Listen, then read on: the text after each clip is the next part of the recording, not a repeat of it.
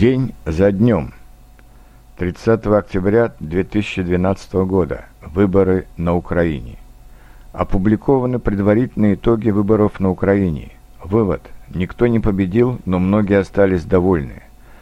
Правящая партия регионов смогла сохранить первое место, несмотря на многочисленную критику.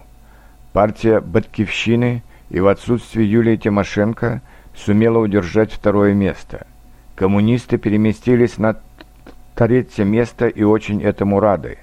Новая партия боксера Кличко «Удар» заняла четвертое место, только немного уступив коммунистам. А ведь о такой партии еще год назад никто не знал. Националистическая партия «Свобода» благодаря голосам на западе Украины также проходит в парламент. Все при своих.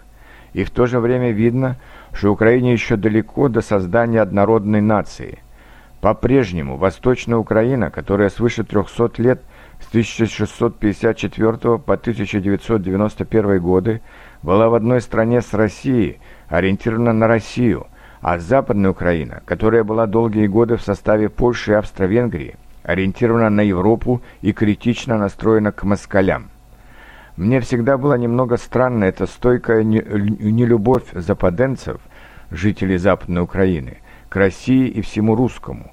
Если они страдали от Москвы, то гораздо меньше по историческим меркам, чем жители Восточной Украины, жившие в составе Российской империи так долго. Я помню еще во времена Советского Союза, я был в молодежном студенческом лагере во Львове, и местные парни мне говорили, «Хорошо, что у тебя польская фамилия, а не какой-нибудь Иванов или Петров, а то бы мы тебя побили». «За что?» – спрашивал я. «А просто так», – отвечали они мы не любим русских. По крайней мере, в России нет и в помине такой вражды к украинцам. И в Российской империи, и в Советском Союзе, и в Новой России было много смешанных браков между русскими и украинцами. В русской армии до сих пор служат очень много украинцев, особенно среди младшего и среднего командного состава.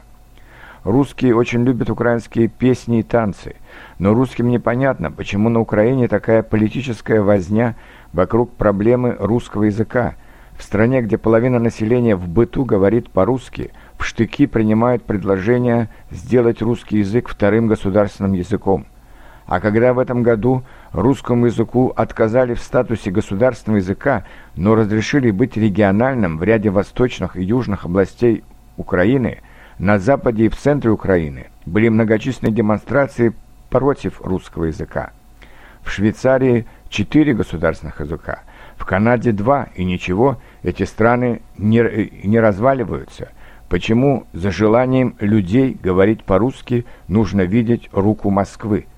Много непонятного для меня на Украине, но мне все равно нравится эта страна и ее гостеприимный народ.